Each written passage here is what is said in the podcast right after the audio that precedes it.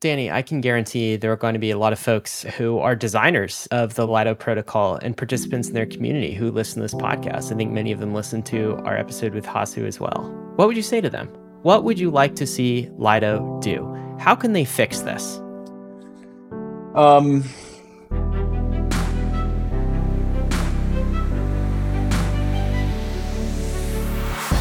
Welcome to Bankless, where we explore the frontier of internet money and internet finance. This is how to get started, how to get better, how to front run the opportunity. This is Ryan Sean Adams, and I'm here with David Hoffman, and we're here to help you become more bankless. Where should you stake your Ether? A lot of people have decided that liquid staking with Lido is actually the best place to do it. And at the time of recording, the staking protocol Lido has over 30% of all staked Ether on Ethereum. The question today Does this present a systemic risk to Ethereum?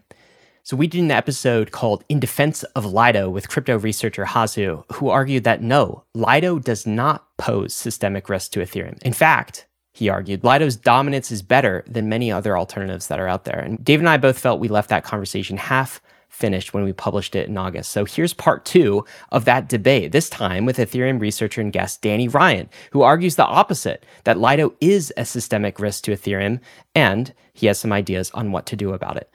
Now, before we get into this episode, a special note. Both Dave and I believe our role as podcasters for issues like this that are somewhat contentious is to voice both sides of the argument in the form of long form conversations and healthy debate. And this is the type of thing you don't often get on social media. You certainly don't see this type of conversation on Twitter. And that's why we've given voice to both sides of this issue. We think there are good actors who care about this ecosystem on the Lido side and in the broader Ethereum community. And I'm sure this episode absolutely won't be the last word on the subject, right, David? Certainly not. And this is very different from the warring tribes that I think most people in the world of crypto Twitter are used to. Ethereum fundamentally is a place for multiple groups of people to come together and exist in the same space.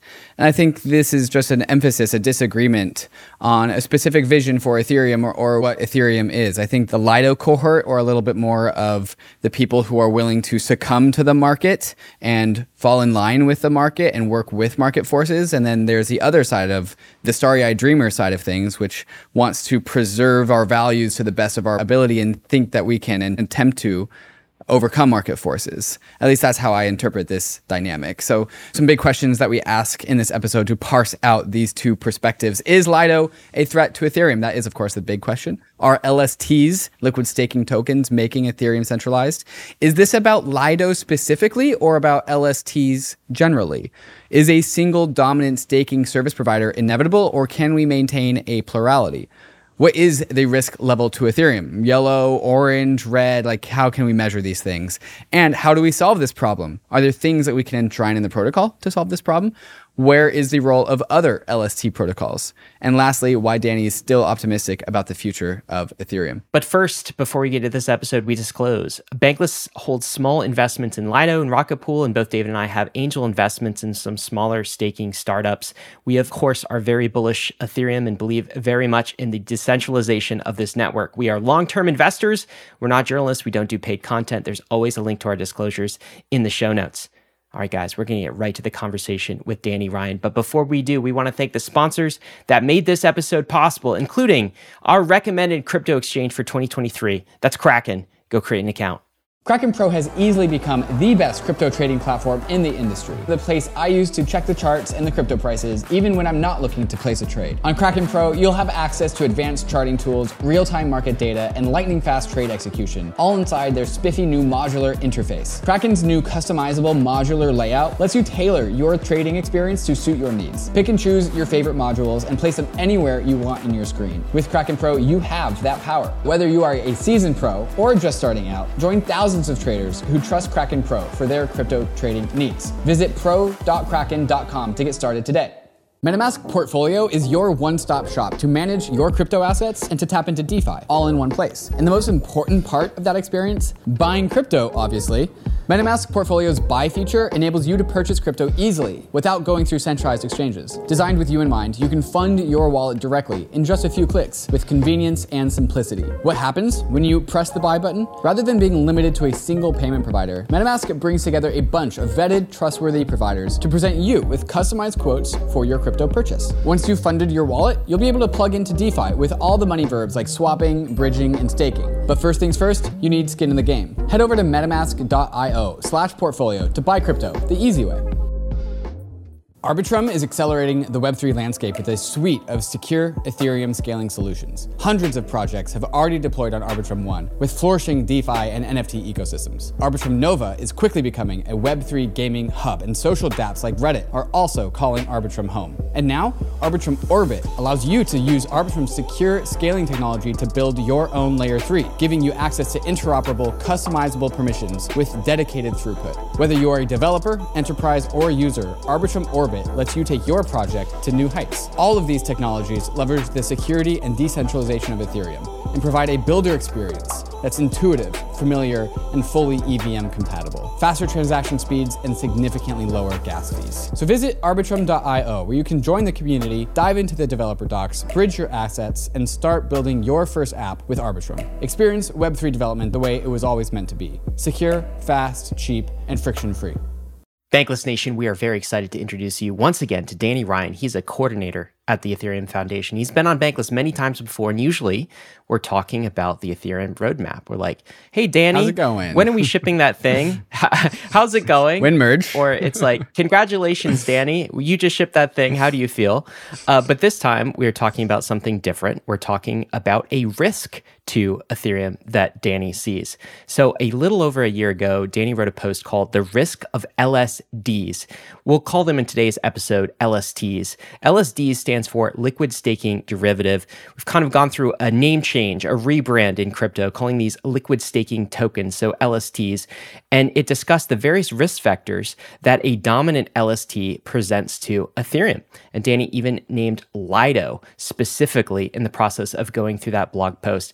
And I think this is a response to an episode that we recorded all the way back in August with Hasu on the question of is Lido a threat to Ethereum? And Hasu's answer was no, not really. It's kind of an overstated threat. And I think Danny is taking the other side of that argument here today. Danny, welcome to Bankless. How you doing? Great. Thanks for having me.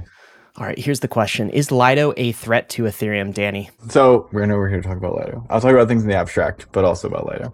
Yes. I mean anything that stands to take over that much amount of stake, that much amount of mind share, that much amount of kind of systemic nature of the protocol is a risk to the protocol. I mean, that's just plain and simple. Lido is that thing today. It's an instantiation of something that's aiming to gobble up, you know, all of staked ETH in quite a cavalier nature in which they're, I don't know, a bit flippant about the risks at play here. So yes, Lido is a systemic risk to Ethereum usually things that exist in the app layer stay in the app layer, but there's a handful of protocols out there that span Ethereum's app layer with its own protocol layer, Lido being one of them. This is why Eigenlayer and restaking has caught the attention of many EF folk as well. Right. Some things go down into the protocol. Some things in the app layer go into the protocol. And this is kind of why Lido is the topic of concern is when we talk about ETH stake, we're talking about the nature of the Ethereum protocol. Danny, you wrote that piece, The Risk of LSDs, LSTs, about a year ago. Has your thinking evolved since then, or, or is there any kind of adaptation or evolution in your thought about the way that something like a Lido or Lido itself has anything changed? Yeah. So first of all, I'm very proud of the coining of the LSD term. I'm very sad. We, I also I agree with you. It's sad that we can't use it. you made that up, Danny? Um, no, but I understand the evolution. Yeah. I believe I made that up. LSD. I think that's my, my yeah. biggest contribution to Ethereum to date.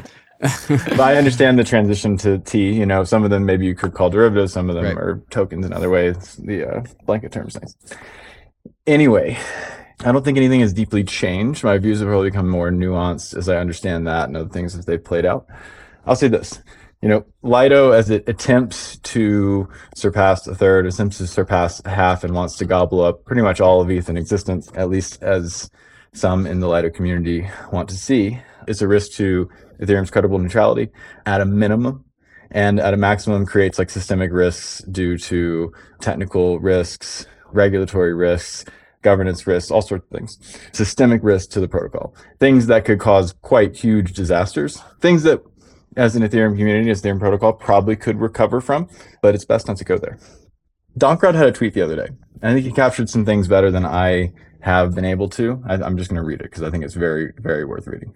In relation to, you know, the protocol failing and and this thing being you know just the way incentives work. He says decentralization does not work like this. No economic incentives will automatically guarantee our values such as immutability or censorship resistance. The values of the ethereum community do this. Our technology as well as the incentives built into our systems are a tool for this purpose. If you believe that crypto values are simply individual profit maximization you have missed the plot or in the wrong place Ethereum survived and thrived because people have values and it will die if people forget about them. Yes, we do try to build our systems to be robust as possible to get the incentives aligned with our values as much as we can, but perfect alignment is ultimately impossible for the simple reason that centralized systems are more efficient than decentralized ones.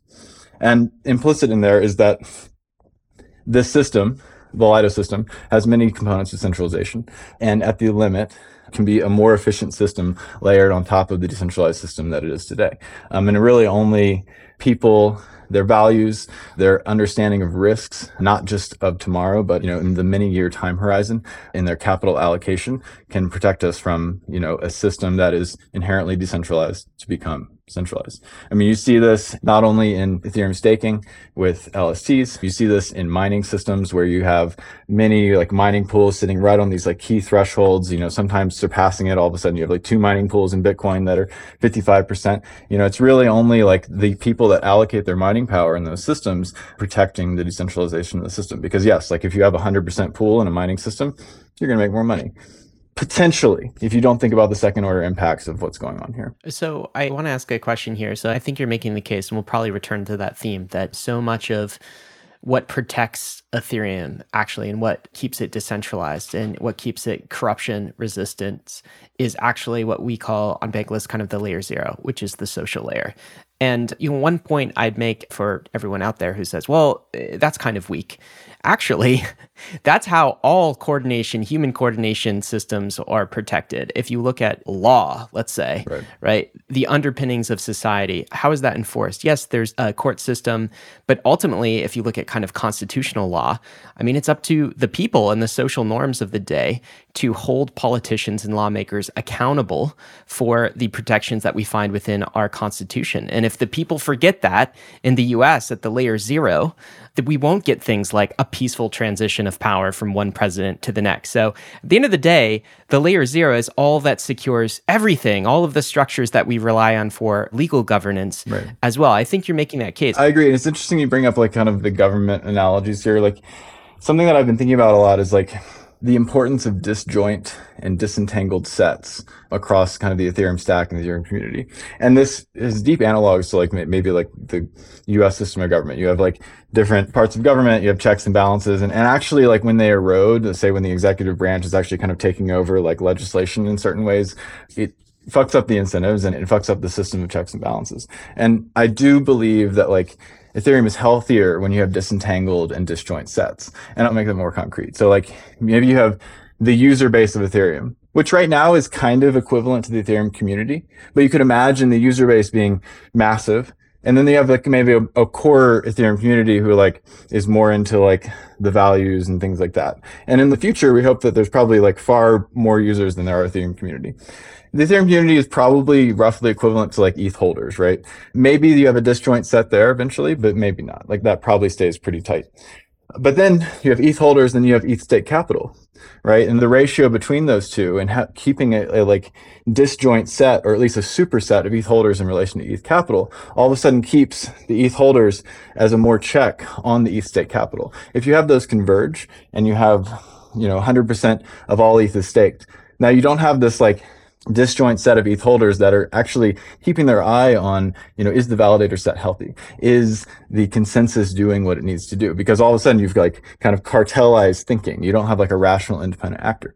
Similarly, if you take ETH state capital, and you take any of the like subsets that are protocols or pools or any of the other things, you know, if you converge that, the staked capital all of a sudden becomes one thing underneath it. Then you've mm-hmm. you no longer have like the disentangled set. You never have that like natural kind of competition and check on power. And so what Lido aims to do is essentially like take ETH stake capital and unify it with what the Lido protocol is. And now you no longer have like a disentanglement of that.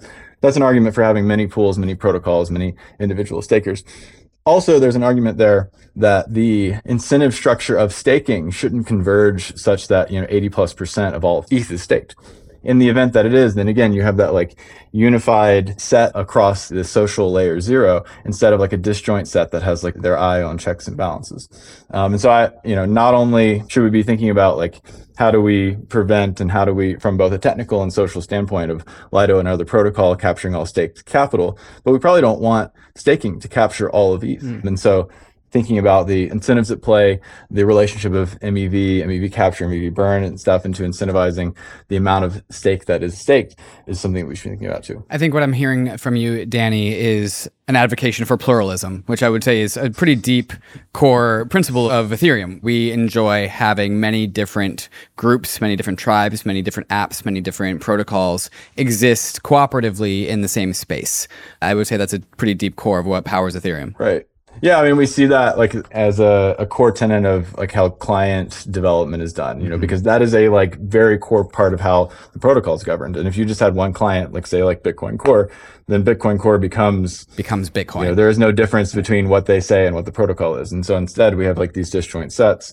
We get kind of checks and balances naturally in the social structures. Mm-hmm. Yeah, it's not just pluralism; it's also that idea of checks and balances, right. which is very important, right? So you, you can't have power accrue to one particular group necessarily over another, and one group can kind of you know check another group. Yeah, and I think about this a lot in relation to staking recently, and I, I plan on writing a piece about it. But as I think about it, it's also something that I've thought and realize is very important in the app layer as well, right? Like if if you only have one stable coin and it's a massive amount of the Ethereum economy, it becomes like a major systemic risk, right? So like if it's all USDC, that's probably a big problem. Even if it's all USD, mm. you know, that powers the Ethereum stablecoin economy, it's probably a problem. You know, instead we want like all sorts of like euro coins, we want Asian coins, we want all sorts of stuff so that we have like this like natural maybe not anti-fragility, but at least resilience in the system so that it's not systemically placed upon like one single protocol, whatever their governance is, whatever their smart contract risk, et cetera.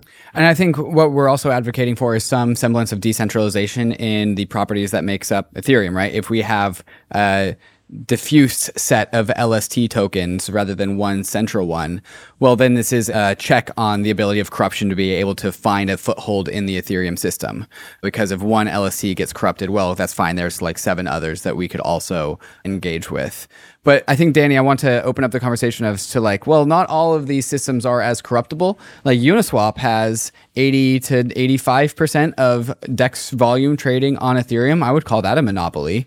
But how like corruptible is Uniswap? I would say not all that corruptible, and there's not really any kind of downstream consequences. Certainly. So the actual technical details of like what is at risk is relevant to the discussion of what we are trying to create checks and balances around. Yeah, I think Uniswap's actually like a done it's probably one of the best instantiations of what I hoped was going to happen on top of Ethereum. Mm. You know, like small modular components that do one thing and do one thing well and are not generally changeable or upgradable. I mean, even the upgrade path for Uniswap has always been we'll make something better and people use it if it's better mm. rather than like we're going to go in and mess with it. I would say the way that they've done things, the way that it brings risks in being a monopoly to Ethereum are far reduced, but still there is super amount of risk there. You know, if you find a Uniswap bug tomorrow, like we're fucked.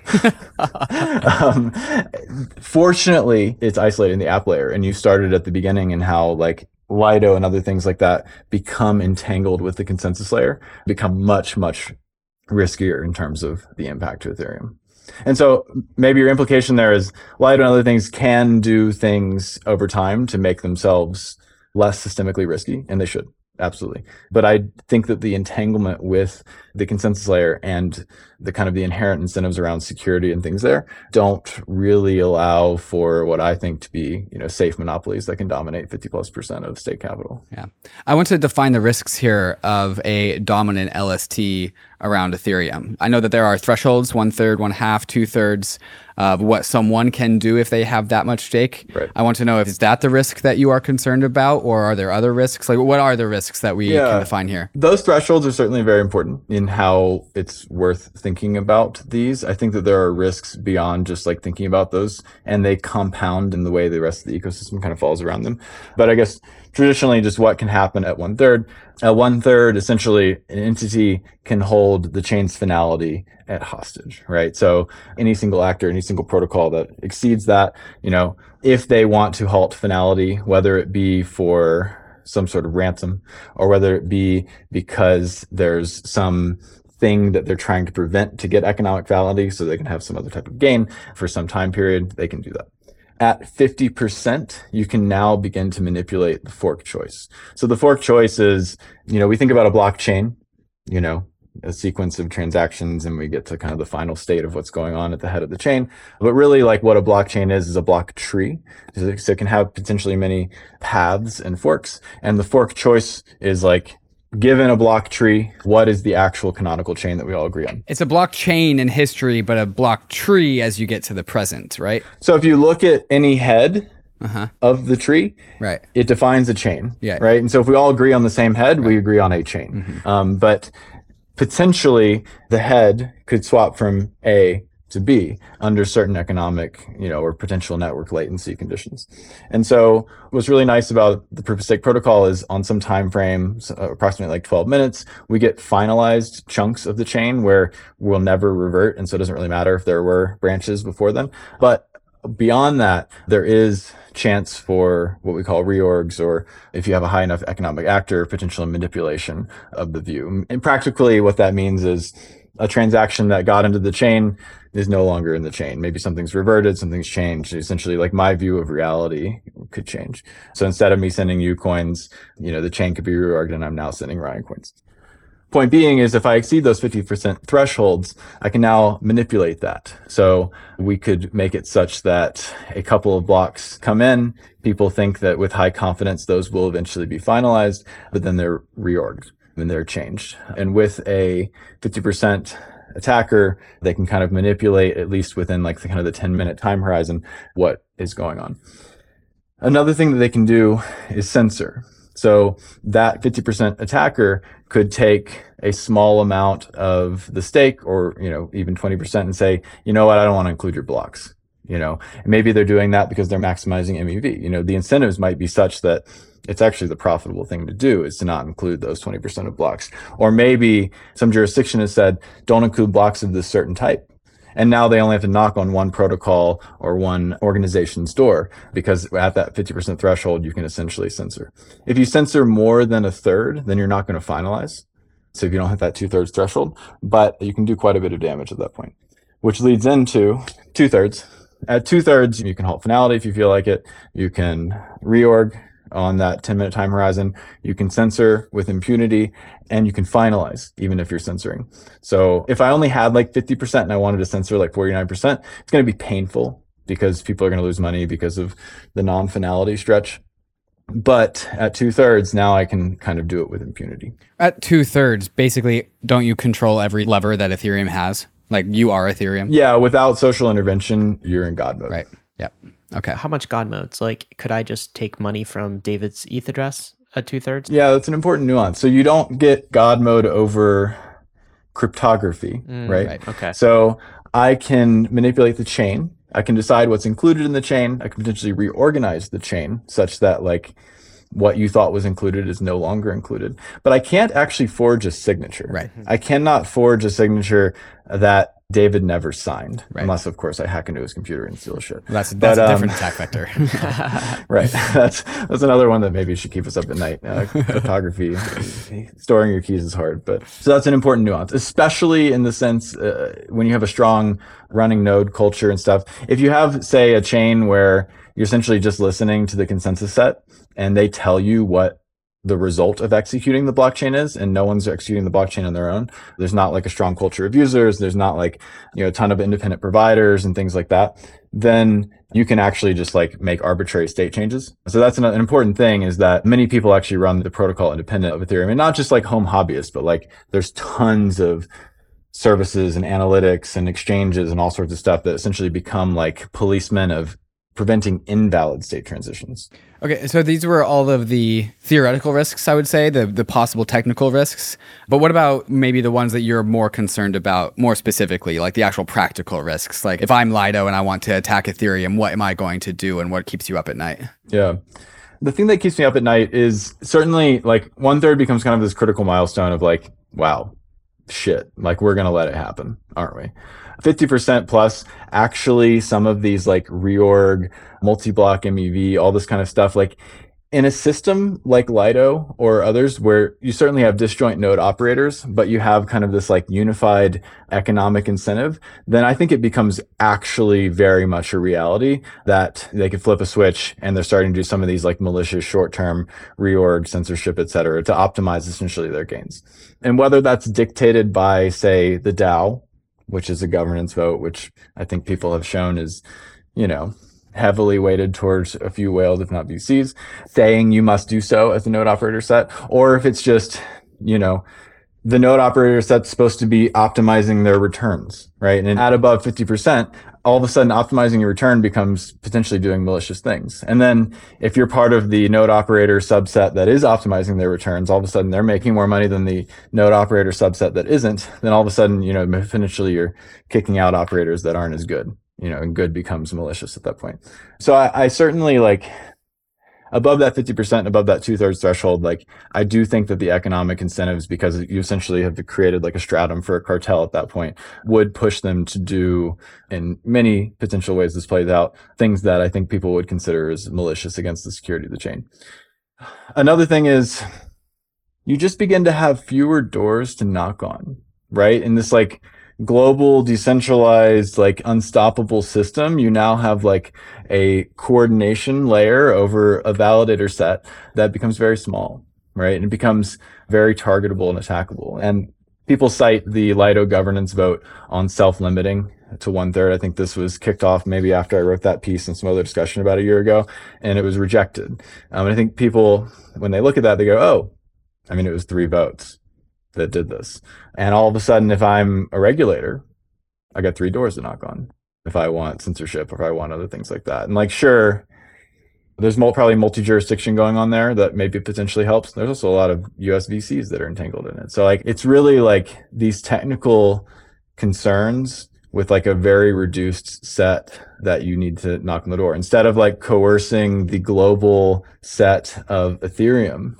You know, you're now coercing a handful of DAO governance token holders. And so it's really that kind of like where the social component of Lido or something like it becomes entangled with the consensus, like it just makes it super way more fragile. So, Danny, just to make sure I'm understanding this, like to summarize, under one third, we're kind of okay. But the closer we creep to one third, the worse it gets. But at one third, they can effectively, one entity, let's assume it's not Lido, because that brings in other discussions I think we sure. want to get in there. But one entity, maybe a Lido like entity, could delay finality. And for you, that's a, oh shit, we're going to let this happen, right? It's kind of a failure of our immune system to kind of stop this.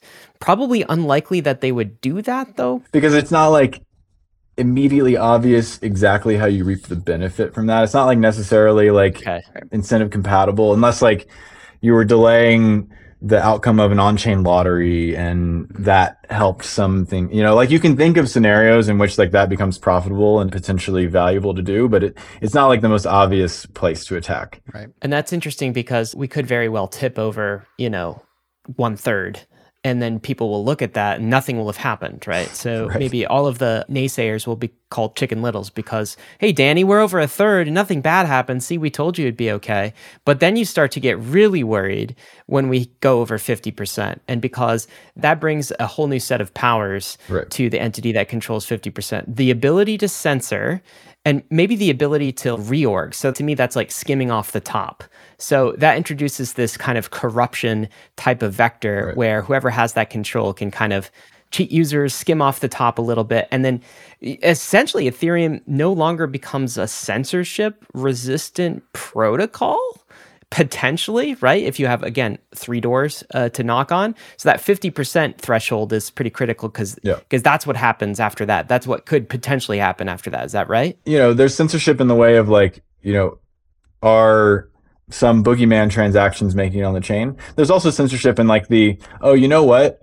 If these two operators, which are like bound in this same kind of payout set. If we actually just censor this block in between us, we're going to make way more MEV. We'll do that. Mm. You know, so maybe it's less, it can be these like, yeah, knock on the door, jurisdiction says like you must censor these types of transactions, but it could also be like, you know, we'll do that because that was profitable no, we'll do that because that was profitable. And that begins to kind of break down the integrity of the chain. Right, right. We get kind of like Robinhood type front running types of situations, right. right. Where maybe our corporate overlords reap the benefits first or something like this. And then at two thirds, it's just all bets are off. I mean, this is no longer, you know, Ethereum can't purvey any semblance of being a credible neutral infrastructure, right? It's, it's very deeply controlled at that point, is what you'd say. That is what I believe, yes. Okay. So I think I want to throughout this conversation, since we've had a conversation with Hasu and he was kind of saying, hey, these concerns are actually overplayed.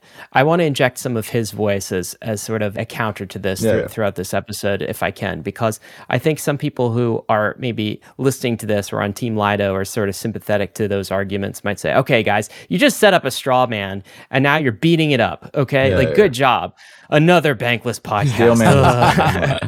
so I want to attempt to try to steelman this as we go. And so one thing I can hear the voice of Hasu saying is, but Danny, we're not talking about one entity here, and we're not actually talking about three votes. Okay. What we're talking about is a network of 29 independent node operators that have their own utility functions. That's exactly what he would say utility functions, by the way, mm-hmm. which means they have their own incentives and their own different skin in the game. Sure. And so, if the Lido governance apparatus actually did something, then this confederation of node operators would defect.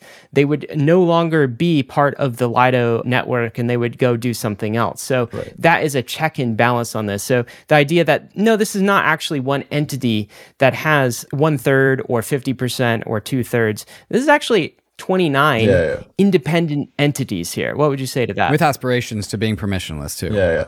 Something like Lido becomes like a stratum for cartelization. Like these entities within the context of Lido have a unified incentive, right? It's not like I make my money from my MEV, you make your, you know, and that kind of stuff. It's all of the money gets channeled in one place and we split it. And so, for one, within the context of operating as a Lido operator, you do have unified incentives. Yes, you might live in Taiwan and this other entity is in Australia. And so like we have and and I'm a security company, so I have like second order things about this and this and that. So like yes, we do have outside of the Lido context disentangled incentives. But Lido either decides who those operators are explicitly through governance vote, which it does today, or it does in a permissionless way. And if it does in a permissionless way, it must be around profit maximization. That's the only way that you can decide if an operator is good or bad in a permissionless way is do you make enough money in relation to how much money other people are making? And so in the former, we have a governance vote. So we have the three person problem. In the latter, we have the problem where once a subset of that operator set defects and starts doing things like reorgs and stuff, they become much more profitable than the others in the set. So from a strictly objective standpoint, we now have a striation between people that are making more money and less money. And an objective thing is going to have to kick them out. And there's probably blurry things in between where you have like semi governance or you have semi objective optimization. But in either of them, you fail to have kind of like the ability to totally not have the kind of cartelized behavior. And so yes, these operators could leave, but it doesn't necessarily change the amount of capital that's allocated to Lido, right? So if five operators leave, you know, five of 29% of the capital doesn't leave Lido. Similarly, right now, you have this kind of interesting behavior where like the operator set you can't forcefully exit operators. You can't forcefully exit stake today, but Lido has kind of this like committee that holds pre-signed exits, so they can essentially do that. So I, we don't need to go down that path. But in many ways in which this plays out, I don't see how you can eliminate the tendency towards cartelized behavior. Okay, so there's some cartelized behavior. Let me ask you about maybe some other mitigators that someone like Hasu might bring up at this point, because you know some people would say, okay, Lido has actually listened to the layer zero, right, and haven't done everything that the layer zero wanted, right. in, including kind of like caps, but they are implementing some decentralization mechanisms. One of them is more permissionless validator set. Now, my understanding is that's not live today, but a bit more like a rocket pool where it's not gate kept to these 29 different node operators. Anybody can join. Does that mitigate this in any way to you, Danny? Or no, because those are going to have to meet performance metrics. Like there's no way that they're going to allow a, a permissionless operator set that can't reach profitability goals. And so again, we have this like if I have 100 permissionless operators that come in and they don't join in on cartelized behavior, assuming that a certain amount of the operator set has defected and now are doing things like reorgs and malicious MEV capture, if the 100 permissionless operators don't do so, then they're not going to hit the numbers and they're going to be seen as not good enough for the set and they're going to be kicked out. Unless they don't care about profitability, but in a permissionless operator set, I don't see how you can't not care about profitability. So, I mean, if they're willing to say like, yeah, you can run Lido validators as long as you're bonded and you don't have to make any money or like meet Lido standards of APR, then sure. But I don't think that that's a reality that they're attempting to construct. Why is having a set of validators that's defined by profitability a bad thing if we're talking about ETH stake? So it could be a good thing, especially if you're below a third even if you're below half. But once you go above those thresholds and you have the ability for the operator set to do things that are what I might claim and many would claim are malicious, but extra profitable. Now, once that validator set defects and starts doing, you know, multi-block MEV, malicious reorgs, things like that, then they're going to look more profitable than the set that we might call honest mm. is honest. So now you have a disparity if you're using an objective profitability function between essentially the cartel the people that have aligned not only their incentives but their actions in relation to their incentives and the rest of the set. Are you saying that if everyone was under the one third threshold, then optimizing for profitability is fine? But what that might lead to is that if the culture and the values of what our staking system is is defined by profit maximization, right. once we have the powers of being past a third, past a half, past two thirds, well, yeah. then what turns in what was a competition in the marketplace turns into well, now that I've been a profit maxi, I've always been a profit maxi. I was a profit maxi when I had only 20%, but now I have 60%. And so now I will be a profit maxi by extracting other means that includes the powers that I have yeah. as a result of being a large. That's what you mean? Yes, that is. Okay. But even sub one third,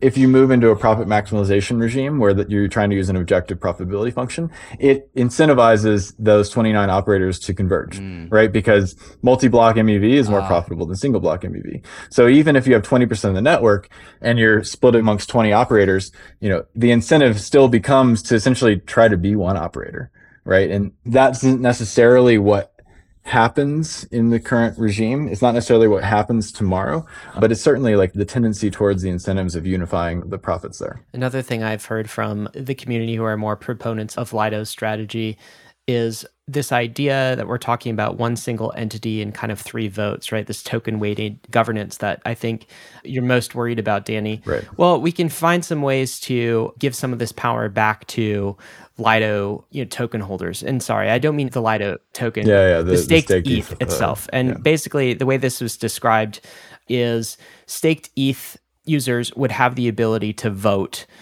just to veto things essentially yeah, in Lido yeah. governance. So they wouldn't have necessarily the power to push proposals through, but they would have the power to stop really bad proposals and this veto power would be injected. Does that help mitigate the situation in any way? Some, some. Yeah, I mean there are gadgets that can and should be layered into any sort of LST system like this to make them safer. You know, so maybe the boogeyman jurisdiction that knocks on three doors and says you now censor, you know, XYZ transactions maybe if the staked ETH holders are actually like proliferated across the world, they reject such a veto and they reject such a thing.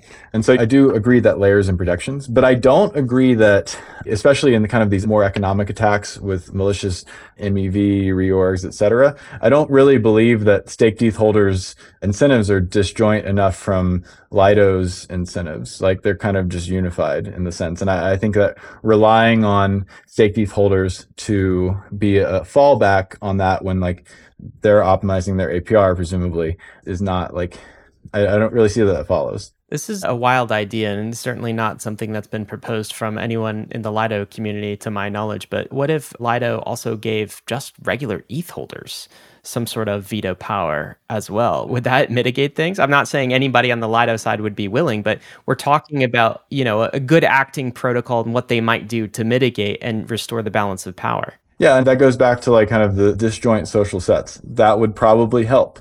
But if Lido wants essentially all ETH to be staked ETH and wants all staked capital to be Lido staked capital and wants all ETH to be staked ETH, now we no longer have disjoint sets and we've kind of converged the incentives here in a way that's probably degenerate to actually protecting. Part of your concern is that they're unwilling to do any of that, right? Yeah, yeah. And part of my concern is that in a high MEV regime, in the current, you know, there's there's two things there. Is Lido all of staked ETH and is staked ETH all of ETH? And I think both of those things we should attempt to hold as not true so that we have these disjoint sets, so we have checks and balances. And so Lido's really like, you know, they or the capital allocators towards it are going to decide if they become over these critical thresholds inside of staked ETH. But I do think that there's work actually, for better or for worse, there's work to do on the protocol to ensure that not all ETH becomes staked ETH. Not the Lido stake token becomes staked capital in the system because again, it's important to have these disjoint sets. And that, that's a complex problem. You know, there's some potentially re-architecting of incentives, which is not something that we like to do. And there's probably the notion that the system really needs to become MEV aware and capture that to avoid certain centralization concerns if the staked capital is limited. And there's a lot of complexities there. We have a lot of work to do. Mm-hmm. But I do agree with your notion that ETH holders the ETH community and at large the Ethereum user base can and should be a check on balances. And whether that's integrated into the Lido protocol to help make sure their protocol as a subset of staked ETH is safer, great. But also keeping those set disjoint so that layer zero continues to operate in a safe and healthy way is, is very important. Celo is the mobile first, EVM compatible, carbon negative blockchain built for the real world. And now, something big is happening. Introducing the Celo Layer 2. It's a game changing proposal that's going to bring Celo's rapidly growing ecosystem home to Ethereum. Vitalik has shared his excitement for the Celo Layer 2 on the Celo forum, so has Ben Jones from Optimism. But why? The Celo Layer 2 will bring huge advantages like a decentralized sequencer, off chain data availability, and one block finality. What does all that mean? Rock solid security, a trustless bridge to Ethereum, and more real real world use cases for Ethereum without compromise. And real world adoption is happening. Active addresses on Celo have grown over 500% in the last six months. With the Celo Layer 2, gas fees will stay low and you can even pay for gas using ERC20 tokens. But Celo is a community governed protocol. This means that Celo needs you to weigh in and make your voice heard. Join the conversation in the Celo forum. Follow at Celo.org on Twitter and visit Celo.org to shape the future of Ethereum. You know Uniswap, it's the world's largest decentralized exchange with over $1.4 trillion in trading volume. You know this because we talk about it endlessly on Bankless. It's Uniswap, but Uniswap is becoming so much more. Uniswap Labs just released the Uniswap mobile wallet for iOS, the newest, easiest way to trade tokens on the go. With the Uniswap wallet, you can easily create or import a new wallet, buy crypto on any available exchange with your debit card with extremely low fiat on ramp fees, and you can seamlessly swap on Mainnet, Polygon, Arbitrum, and Optimism. On the Uniswap mobile wallet, you can store and display your beautiful NFTs, and you can also explore Web3 with the in app search features, market leaderboards, and price charts, or use Wallet Connect to connect to any Web3 application. So you can now go directly to DeFi with the Uniswap mobile wallet. Save safe, simple custody from the most trusted team in DeFi. Download the Uniswap wallet today on iOS. There's a link in the show notes. Are you planning to launch a token? Is your token already live? And are you granting your employees and contractors vesting token awards? And are you trying to figure out how to take care of taxable events for your team? Toku makes implementing a global token incentive award simple. With Toku, you will get unmatched legal and tax support to grant and administer your global team's tokens. Toku will help you navigate across the lifecycle of your token, from easy to use pre launch token grant award templates to managing post cliff taxable events with payroll. For legal, finance, and HR teams, it's a huge complex task to have to comply with labor laws, payroll and tax obligations, tax reporting, and crypto regulations in every country that you employ someone. It's difficult, time consuming, manual, and costly, and it's drawing more attention from global regulators and governments. Toku makes it simple for leading companies in the space Protocol Labs, Hedera, Gitcoin, and many more. So if you want some help navigating the complex world of token compliance, go to toku.com slash bankless or click the link in the description below. So, with this conversation, I'd like to ask how certain you are that this is a risk that the future will provide us? Like, are we on a crash course with this poor outcome? So, do we need to actually divert from the track that we are on, from the path that we are on? Or is this is like, oh, this might happen one day, so we should be cautious, but otherwise we're fine? Like, where are we on this thought experiment to crash course with reality spectrum? It seems like the Lido mindshare is quite cavalier and disingenuous about the risks mm. and wants to gobble up all of state capital. Lido has, since I wrote that piece over a year ago, fluctuated at, you know, 30 to 32 and a half percent or whatever, maybe even 33 percent, close to that one third threshold. I saw a graph. I think that kind of with like some of the collapse of shit last year with three arrows and stuff like it coincided with me writing my piece and like the lido stake went down. Um, i don't think it had anything to do with my piece but since then it's really kind of fluctuated. I saw a really good graph the other day. I can't remember where it came from. Actually it came from Messari someone forwarded it to me of lido's share and it's really it stayed in that below a third and it's kind of bounced off of it. And i wonder if that's kind of the immune system of the ecosystem coming into play, or if it's just coincidence happenstance sure. because of other capital allocators. I don't know. It'd be interesting for somebody to do a dig there. But this is real. This is real. You know, like there's a reason that people, you know, in the EthStaker community say like no one above 22%. You know, and it's so you know, obviously like the protocol can't the protocol doesn't know anything about this. The protocol can't like say you're the same entity as that, and anyone can you know replicate themselves and restake in a different environment. So the protocol doesn't know anything about it but they want the social handshake and the social norms to be, you know, more in that 22% threshold so that we're not constantly worried about it, right? If Lido's sure, Lido like can't do these bad things if they're at 32%, but we're constantly on alarm, right? And this is a huge constant threat until capital becomes reallocated. And so like it becomes very valuable for us to not always have to be yelling about this thing in the event that, you know, say Lido goes sub 28, sub 25, we become in a, in a much more comfortable regime. And, you know, this is a bit different than say like the choice of say the consensus layer client. We, we used to have Prism at like right. 70, 75% of the network. And, you know, the social structures came through, you know, the layer zero came through and reallocated that because it was a major like risk to the network. You know, we have all of these like incredible client teams and instead of it being on plus two thirds on one client, now it's, you know, there's still room to fix, but we're, you know, we're like 44%, 38%, 20 something percent. So we don't at least have like these critical, critical thresholds being hit with the consensus layer client teams. So point being is like, we've seen these social, the layer zero step up and fix things before. This is a bit more complicated because it has a lot of like financial monetary incentives entangled. And so this like seeing seeing meaningful movement here probably doesn't just mean like I reallocate my capital to some like protocol that I see as benevolent. I reallocate my capital to like another protocol that's very profitable, you know, and a good product. And because Lido is profitable. Lido is a good product. Lido is easy to use. Like there's a reason people like this thing. And so like we need better alternatives.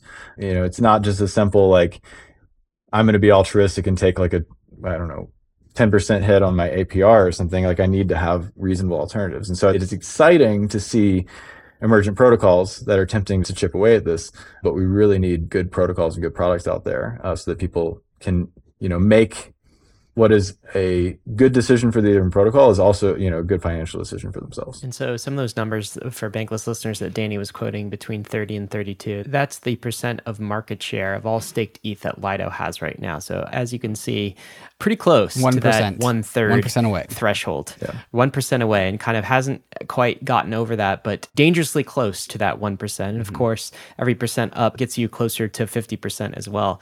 I mean, I guess one side comment, and I'm sure we'll get into this a little bit bit later about the mitigators is it strikes me that the difference between client teams and something like Lido is almost the difference between like public sector and private sector. I mean, the client teams didn't really have much of a profit motive, or at least not the same type of profit motive. I very much saw the Prisms of the world right. and the other client teams as basically like public goods types of products without this large corporate profit motive. But Lido very much has that. Right. Almost in kind of the traditional economy, it, it, operates more like a corporation that's going to eat up as much as possible. And that, that's certainly one thing Hasu said that I think all listeners should pay attention to is Lido and you know Hasu and advocates are not making the case that they should stop at any number they're not making the case that they should stop at 30% or 40% or 50%. They're actually saying, no, we want to get to like as high as possible, maybe 70% even. Right. And actually, it wouldn't be so bad if we did. So that's kind of what's coming from the other side of this argument, I would say. Right. And I think you're right. Like the way that client teams are positioned is they can think much more about the health of the network independent of you know a profit motive. Like yes i think there's a reason that a lot of them do this beyond just they want to build ethereum. Like you know whether it be it bolsters up their security business or maybe they want to get into the staking business. It's kind of like these second order things for why they might be making a client. Whereas you know lido is essentially looking for profit. That said they should be thinking about the second order impacts of what's going on here. You know, in the event that Lido becomes 70% of the network, you know, enables the ability to do malicious reorgs in MEV, you know, creates a more fragile Ethereum. In my view, they're going to devalue this system. The thing that they rely upon, Ethereum, the thing that they're building upon to reap those profits, they're going to wreck. Mm-hmm. And in doing so, they're going to destroy themselves. And in that event, I will say again, like the nice thing about bringing the crypto economic asset in protocol with staking rather than extra protocol in mining is that layer zero can coordinate and can fix and patch in the event of disaster. But it's a mess. You don't want to go there. Right. And in such a mess, uh, I don't think Lido wants to go there either if they take a second to think about it. I'm sure they've thought about that. Right. This is the whole kind of tragedy of the commons Moloch trap issue. I think the, the, classic example of like a Moloch trap is there's 10 fishermen around a lake, and if they all fish at 100% capacity, then they're collectively drain the lake, and then no one can fish anything. And so if they all self cap at 70% of their capacity to fish the lake, then they can all have this lake and fish forever. But then if they all agree to self cap, well, it increases the incentive for just one fisherman to defect and they get to fish at 100% while everyone else self caps.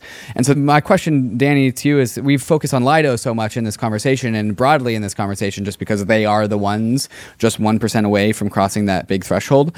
But to what degree is this a Lido conversation or is this just a natural market forces? Like if we strip out Lido, re-roll the dice of Ethereum and play it forward again, it would just be another LST protocol, right? Like how special is Lido here versus just fighting Moloch? Yeah, it's hard to say exactly how things would play out depending on initial conditions. One, like if you know myself and others had the foresight of kind of the impact of some of these things, potentially some of the design of the system might be different, or there would be a lot more awareness around capital allocators from the get-go. I think capital allocators are learning. I actually was talking to some people that know people in like traditional Wall Street that are like very aware of the one third threshold. And I was like, really? yeah. And conscious about how they're thinking about capital in relation to it. And so Lido was a first mover and Lido was very good and very good product that came out the gate. And so like when I say, I don't know exactly how this would play out, say if we had five Lidos at the beginning, I don't know for certain if you know we'd have this like singular entity that was you know sitting at this one third threshold.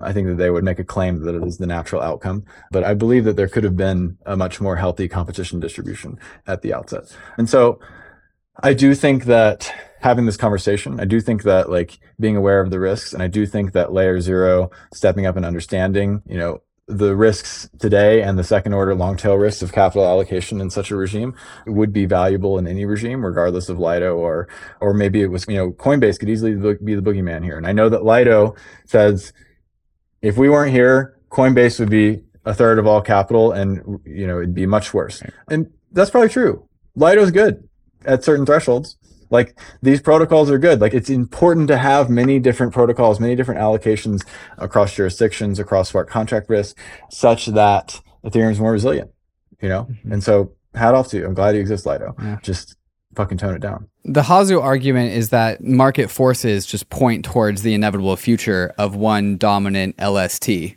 And I kind of agree with that. Like, eventually, in the fullness of time, there will probably just be one LST because this is where market forces point towards. And so, my kind of strategy is like, well, eventually there will be one. And so, it's about having the graceful path to get there rather than not allowing that future to exist at all. How do you feel about that? Um, yeah, I think this comes down to layer zero. Like if we're willing to kind of layer a centralized system on top of a decentralized system and make it as good as we can, then you know what? We probably shouldn't have built the beacon chain and we should just had like a consortium where like Vitalik and a handful of people picked a bunch of operators, honestly. But, you know, I think that the Ethereum community has pretty intense values of decentralization. I think that capital allocators can potentially think about tail risks. We think about them a lot you should think about them too, and that we can have a healthy ecosystem. I also think that there can be much more competition in what LSTs provide, right? Like Lido has certain structures on how they handle like entries and exits and the queue and relation to profitability and whether they rebase or not and what jurisdictions they're involved in and which operators they're using and what other strategies they're using. Like there's all sorts of like potential competition points here and potential differentiation points that we just like quite simply haven't seen because we had this mega first mover and we had kind of like a lax response to it in terms of like the competition here. Like two years ago or year and a half ago, you know, I wish some startup minded folks were like, oh, let's compete.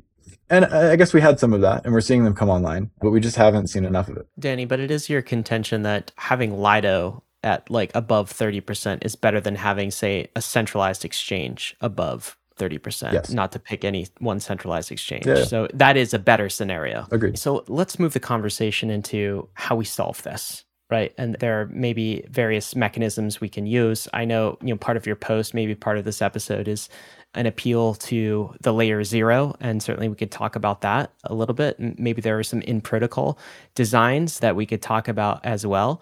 One question I have for you, though, is the selfish profit maximization kind of mechanism that we might be able to use. So, if an individual is staking with Lido, what are the risks versus not staking with Lido? My understanding of the protocol is if there are a group of validators that are all staking together, the risks have like increased as a result of that. You know, if all of the validators together go offline, right. there's kind of a penalty that maybe you can describe that gets really amplified. That slashing risk, maybe that's a reason. What are the selfish mechanisms to not stake with any provider that has the bulk of all ETH inside of it? So in general, like, there's uh, anti-correlation incentives. So you know, if an entity is slashed, it scales with the amount with which they're slashed up to you know if one third is slashed at the same time, they lose 100% of their capital. Similarly with offline, the more that is offline at the same time, the more that you stand to lose during that period, especially in a period of non-finality. And sorry, just to drill into why this is a thing. This is because any group of people like all get slashed all at the same time. It's assumed that they are doing very similar homogenous things that would be considered the opposite of decentralization. That's the mechanism, right? Right. Well, and to, to make a network fault to finalize two conflicting histories, you have to have a minimum of one third contradict themselves. Mm-hmm. And so when they contradict themselves by signing, you know, two different histories, that becomes a slashable offense. And so if one third does that within the same period of time, the protocol assumes that it was an attempt to create a network fault, to create two conflicting finalized histories and they're punished to the maximal extent. You know, if 1% of the network does it at the same time, it's not assumed to be an attack. Um, and you're scaled, you know, you, you 1% times three, you lose 3% of capital in doing so. That said, I will point out the disjoint node operator set does protect against a lot of these discorrelation, you know, incentives. Like in the event that, you know, one operator does something silly and they're not actually attacking the network and double signs, you know, you're not necessarily going to lose a ton of capital because, you know, it ends up being one thirtieth of Lido capital that would do so. That said, if there's actually a coordinated attack and you're above certain key thresholds and Lido goes mega malicious and so do these operators, you know, that would be potentially like highly slashable. That's due to the like intense nature of the the kind of finality incentives, that's probably not like the biggest risk on your capital and being with Lido. I'd say the biggest risk on your capital and being in Lido is one, you're accepting smart contract risk. So you're accepting like this additional layer of coordination risk on top of the Ethereum protocol. Additionally, you're accepting governance risk. You know, so it's just a handful of entities that could potentially steal, rug all of the capital.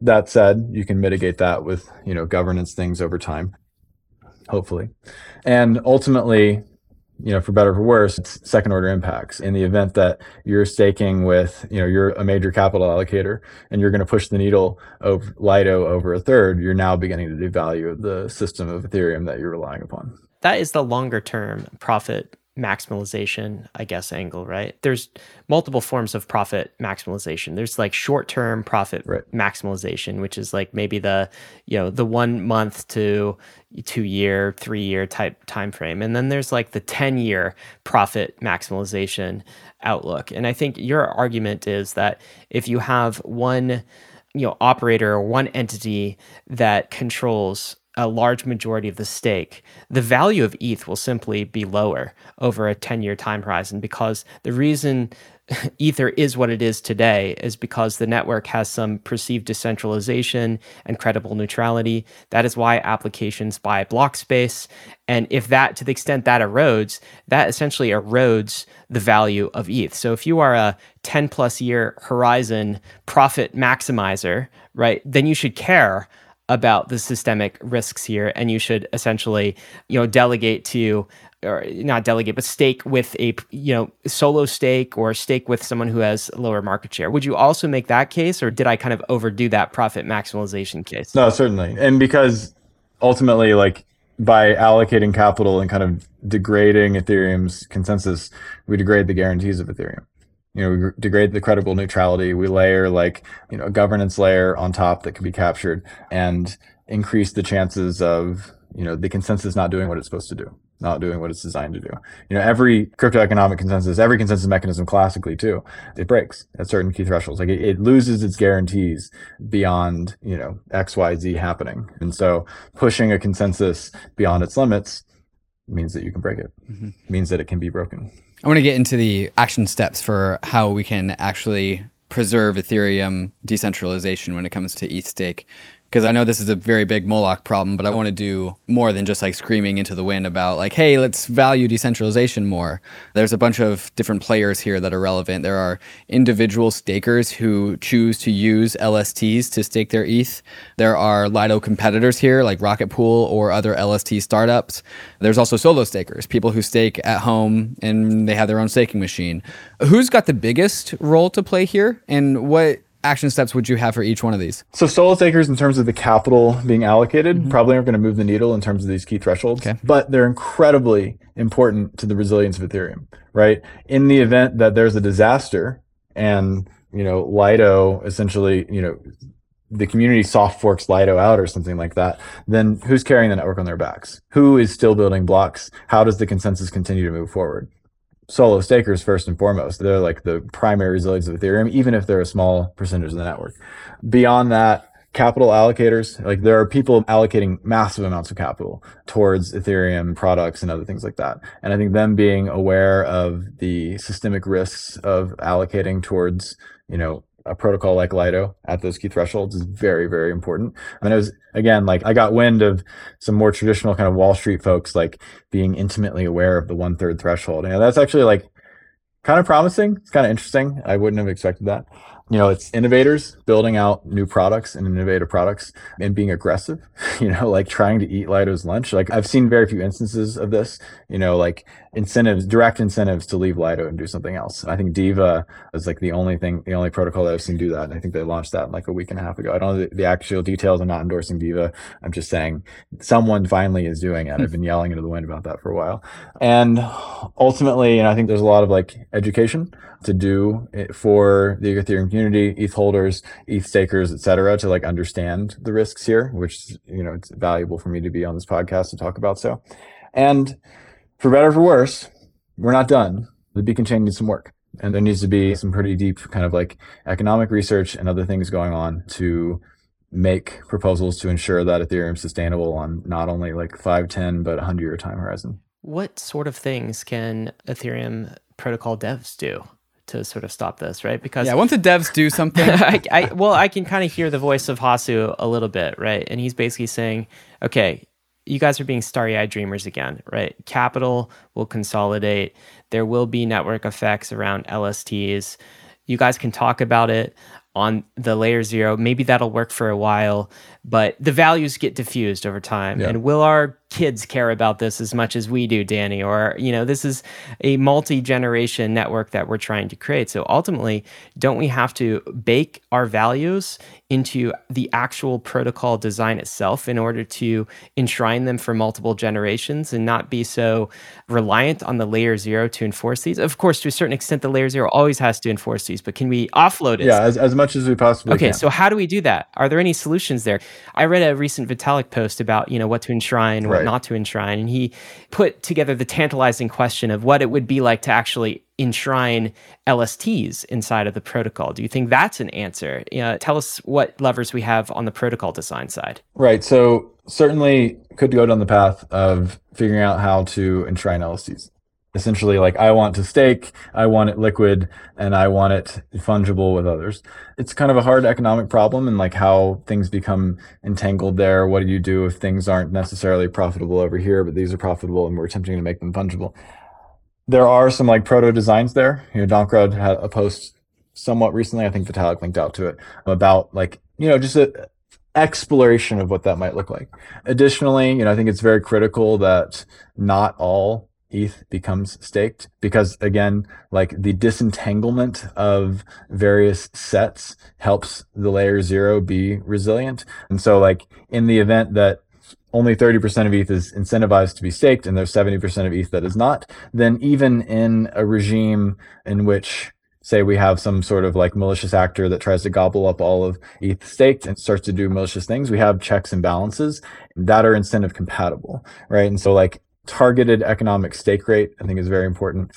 There are disparities between staking at home and staking with a large provider because of kind of like the chunkiness, I can't remember the, the word people like to use, of MEV. You know, essentially like a lot of the MEV comes in very few blocks. And so if you're a large provider, you get to kind of like average that out quite a bit. Whereas if you're a small provider, you end up being much lower than the average, a smaller staker. And so like the protocol becoming MEV aware through things like uh, essentially like you become MEV aware and then you either like distribute it evenly or you burn it. So that's the kind of the MEV burn protocols. I think those are very important. I think those are very hard. I think that Justin is very optimistic about the designs that exist today. I think there are a handful of people that are still banging their heads against it because they want to see to make sure that these are actually incentive compatible in the long run. And probably just some more fundamental research on what's going on in Lido, what's going on in LSTs, what are the actual incentives here.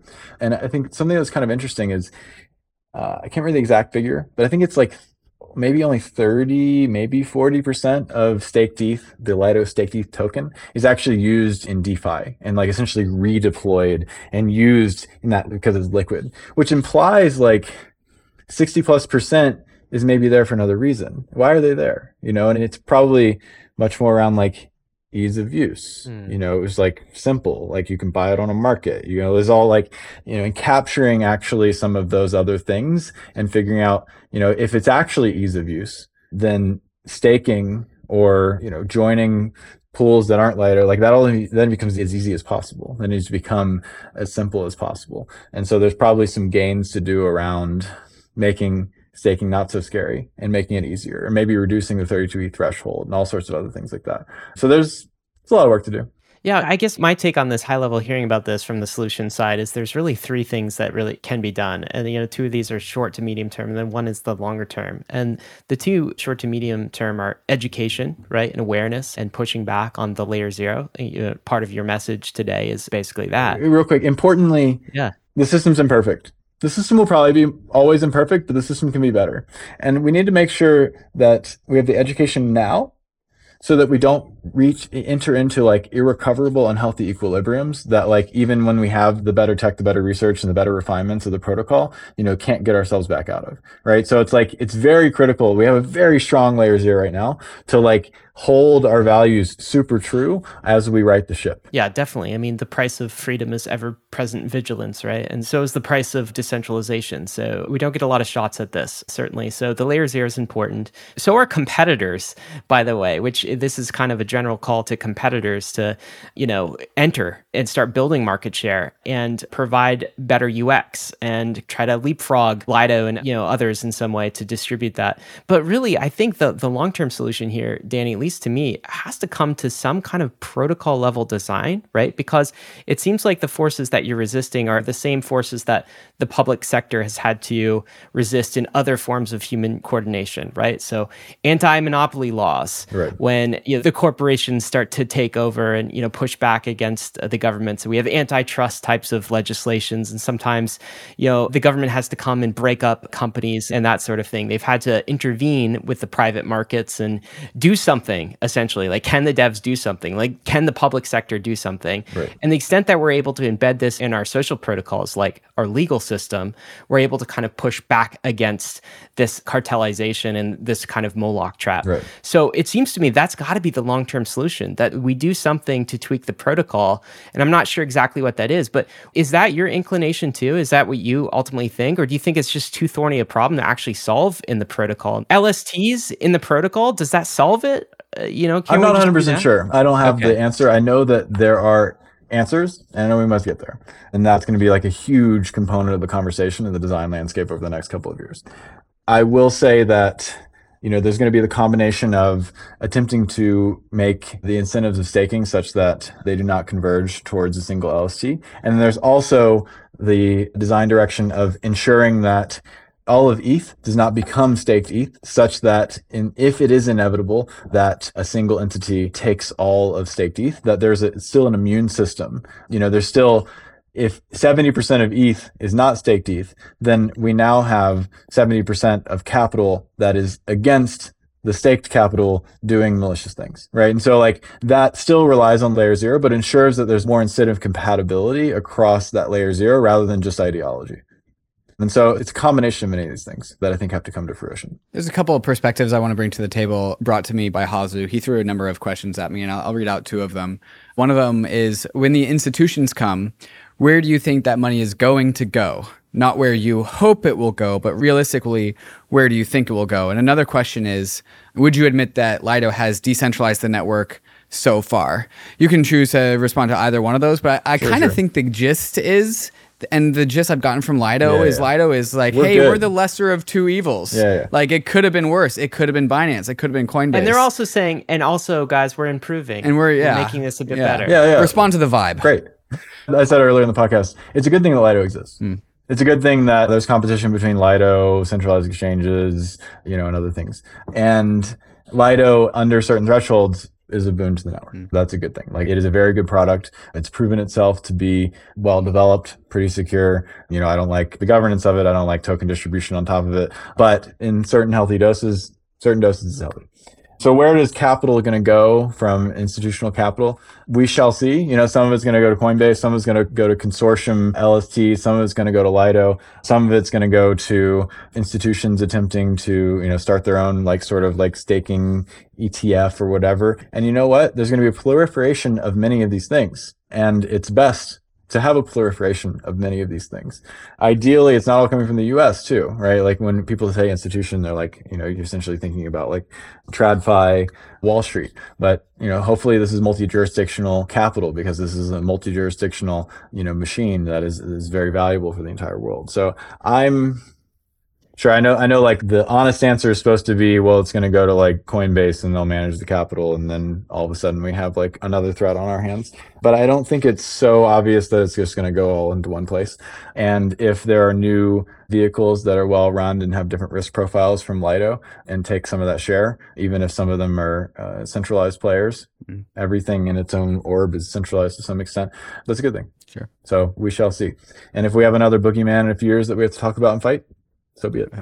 Danny, you're a pretty calm, collected guy. I'd say. I, I, think I'm pretty sure you do yoga, so I don't really see you like getting stressed. But if you had to illustrate the magnitude of the alarm bells, or like the color of the siren, or just how severe we should be really considering this problem to be, can you illuminate that subject? Yeah. What's the threat level? So layer zero is very strong today, and we can rely on layer zero for a lot of things today. Layer zero lets us succeed one third today it's pretty fucking disappointing. If it exceeds 50%, we failed. Mm. So we're at maybe yellow. you know, there's red, orange, yellow, blue, and green, right? I'm not feeling green from this uh-uh. conversation. No. I'm not feeling blue from no. this conversation. No, no. I'm feeling yellow, and you're maybe saying and we're right next door to orange. Uh, no, we're, we're orange. We're orange. oh, uh oh, uh oh. Danny Ryan says we're orange. But again, yeah, like if red is like I feel like red is is red an alert or like it's a disaster. Red is like like red's like the earth blew up or something. We are under attack right yeah, now. Yeah, we are under red. attack. We need to everyone all hands on deck moment. Yeah. Yeah, I don't know. I mean, it's hard. It depends on how you frame attack. Sure. I know that some like to say that it is an attack. Attacks don't come in all of the forms that we always think of them. Mm-hmm. Economic attacks are like probably the most real attacks in crypto. So Maybe it is. Danny, I can guarantee there are going to be a lot of folks who are designers of the Lido protocol and participants in their community who listen to this podcast. I think many of them listen to our episode with Hasu as well. Yep. What would you say to them? What would you like to see Lido do? How can they fix this? Um, self-limiting while we're in this interim of like trying to better understand and make sure that the protocol is safe on many decade time horizon is probably a good thing. I do think that Vitalik had a very interesting kind of offhanded proposal like a year ago that's like maybe it should be a social norm that fees on this type of protocol just go up until they're absurd as you approach key thresholds like one third so they become naturally kind of rate limiting or fucking super profitable because they're that good i guess. So uh, both of those i think are really interesting design directions. I do think that being ethereum aligned while ethereum is very valuable very important becoming the backbone of many good things but is also still has work to do. I think being aligned is making sure that you know your protocols stay in key thresholds, under key thresholds, and so I I think that's kind of the big thing. Other than that, like to the designers of the Lido protocol, like you'll do a good job. Hmm. We all have a good product. Like I respect. What's in it for them, Danny, to do this to become better Ethereum aligned? Is there a carrot? Is there a stick? Yeah, I mean the carrot is you know Ethereum becoming the backbone of like global coordination and finance, and you not wrecking it between now and then. How about the stick? The stick is, you know, you destroy the credible neutrality of Ethereum and you're going to destroy your product. As we end this, Danny, one question I have for you is we kind of zoom out and look at this system, this beautiful thing called Ethereum that we've created. And, you know, congrats on having such a vital part of doing this. I know it's not you, and you'll be first to kind of deflect some of this gratitude to all of the other core dev teams. So, thank them as well on our behalf. We've really created a fantastic computer here, a piece of human coordination. It's very exciting to see. And we're all obviously vested in seeing that experiment play out and be as incredible as it could be. Do you actually see any virtues that this centralization vector is coming to light now? One thing I've always observed in Ethereum is we don't fix things until we actually identify the problem. And then once we see the problem, whether it's like, our damn gas fees are too high. We gotta like go fix that. Yeah, yeah. Then it takes some time, but Ethereum kind of steers the ship and goes and fixes it. I'm wondering if this is kind of a, a silver lining here. Yeah. This problem is becoming more well known. And once it does get well known, well, ETH researchers, protocol designers, you know, everybody who's focused on making Ethereum better is going to turn their gaze on it and for it to become the next, you know, Moloch slaying event that we have. Yeah. So is that a silver lining here? Are you, are you seeing some of that? I think so. I think so. Like if you talk to the robust incentives group, Rig, like this is priority number one. This is what they're thinking about. This is what they're researching. This is what they want to be working on design from now until it's fixed. And that's very valuable. It's very important. And I was actually talking to kind of like a macro finance econ guy who who spends a lot of time looking at Ethereum the other day, and he's like, you know what? It's probably good that Lido came and did this now, and is like, you know, I have issues with what we might call Ethereum alignment with respect to Lido, but they're competent. They understand Ethereum and they're not, they don't do like outwardly malicious things against, except for this thing that I claim in terms of key thresholds. But he's like, you know, if it's not them, it's going to be some TradFi ETF thing that's going to attempt to gobble up all of this stuff. Mm-hmm. And so the fact that we get to address this problem today and with respect to something a bit more crypto native is probably better than if we had to address this problem only when we realized it when, you know, TradFi showed up. Danny, if we need to continue this conversation, who do you think we should talk to? What would we talk about? There's definitely a bunch of emergent LSD protocols that it's probably worth giving some visibility to. You know, what's the difference? What are they doing? Why are they doing it? So I don't necessarily need to make a bunch of ad spots for them, but I think there's probably like legitimate, technical, interesting conversations to have with some of them. Barnabé's a beast. Barnabé, if with anybody on his team, they are thinking deeply, deeply about these problems and you know, ETH economics coming up at DevConnect. I think there's going to be a lot of like really cool, a lot of really interesting conversation and research around this. And so like capturing some of that, you know, I'm talking much more about these kind of high level things, how the pieces fit together, how, you know, the risks play out, but they're getting deep, deep on the details of understanding the economics and the potential design paths here. So Barnabé, anybody at the rig team, I think would be quite good. And I think there's going to have quite a canon of research and literature to talk about between now and the end of the year. The Bitcoiners will say we should have stuck with proof of work, Danny. What do you think of that? Any truth to that? Um, no. for one, uh, you know, I think the energy consumption in as we kind of like modernize the world, hopefully it becomes unconscionable. Like it's just not how we should be designing protocols. Additionally, like proof of work has incentive issues eh, with respect to pooling and other things. You know, Dankrad claims if you let it play out enough in an MEV environment, people are going to tokenize mining hardware, um, and, and oh, wow. you know, with traditional contracts and things like that. And you know, if you look at mining distributions and mining pools, they don't look good, right? There's a little bit of like more liquidity in terms of capital allocation, like I can switch pools, but the incentives definitely exist, especially in like these high MEV environments to pool and to create structures that are maybe akin to LFCs. You know, when you don't have a fee, when you don't have like a appreciable fee regime, like in Bitcoin in most contexts, I think they have like BRC20s or so now, then like a lot of these problems just don't show up, right? Like Ethereum's awesome because it's actually used. And so we actually see emergent problems very quickly. Uh, in my piece, I wrote, you know, like these may seem like tail risks that are hard to take seriously, you know, might never happen, but like Ethereum is like you see the tail risk play out all the fucking time. Like you see, like you think you understand the world, and then like it blows up because people actually use the system. And so, like, I don't think it has an incredible amount to do with staking versus mining in terms of the particular problems of each are going to be different, but there are going to be distinct problems that emerge in either regime if you have like a very utilized and desirable system like we do. Well, Danny, thank you for engaging in the conversation today. This has been supremely useful. We appreciate you. Oh, thanks for having me. It's a lot of fun. Take care action items for you, Bankless Nation. You got to hear the other side of this argument. Uh, if you want to go do that, we have an episode called In Defense of Lido with the guest Hasu, who takes the opposite perspective of Danny Ryan, our guest today. So you can hear both sides of that argument. And of course, we'll be following up on this episode with more episodes like it in the weeks and months to come. But now, Dave and I are off. We're actually going to record our debrief episode. And that's where we unpack the conversation we just had with Danny if you're a Bankless citizen, you already have access to that in the Bankless Premium podcast feed. That is ad free and includes bonus episodes like the debrief. If you're not a citizen, you can become one. There's a link in the show notes to unlock that. Got to end with this crypto is risky. You could lose what you put in, but we are headed west. This is the frontier. It's not for everyone, but we're glad you're with us on the Bankless journey. Thanks a lot.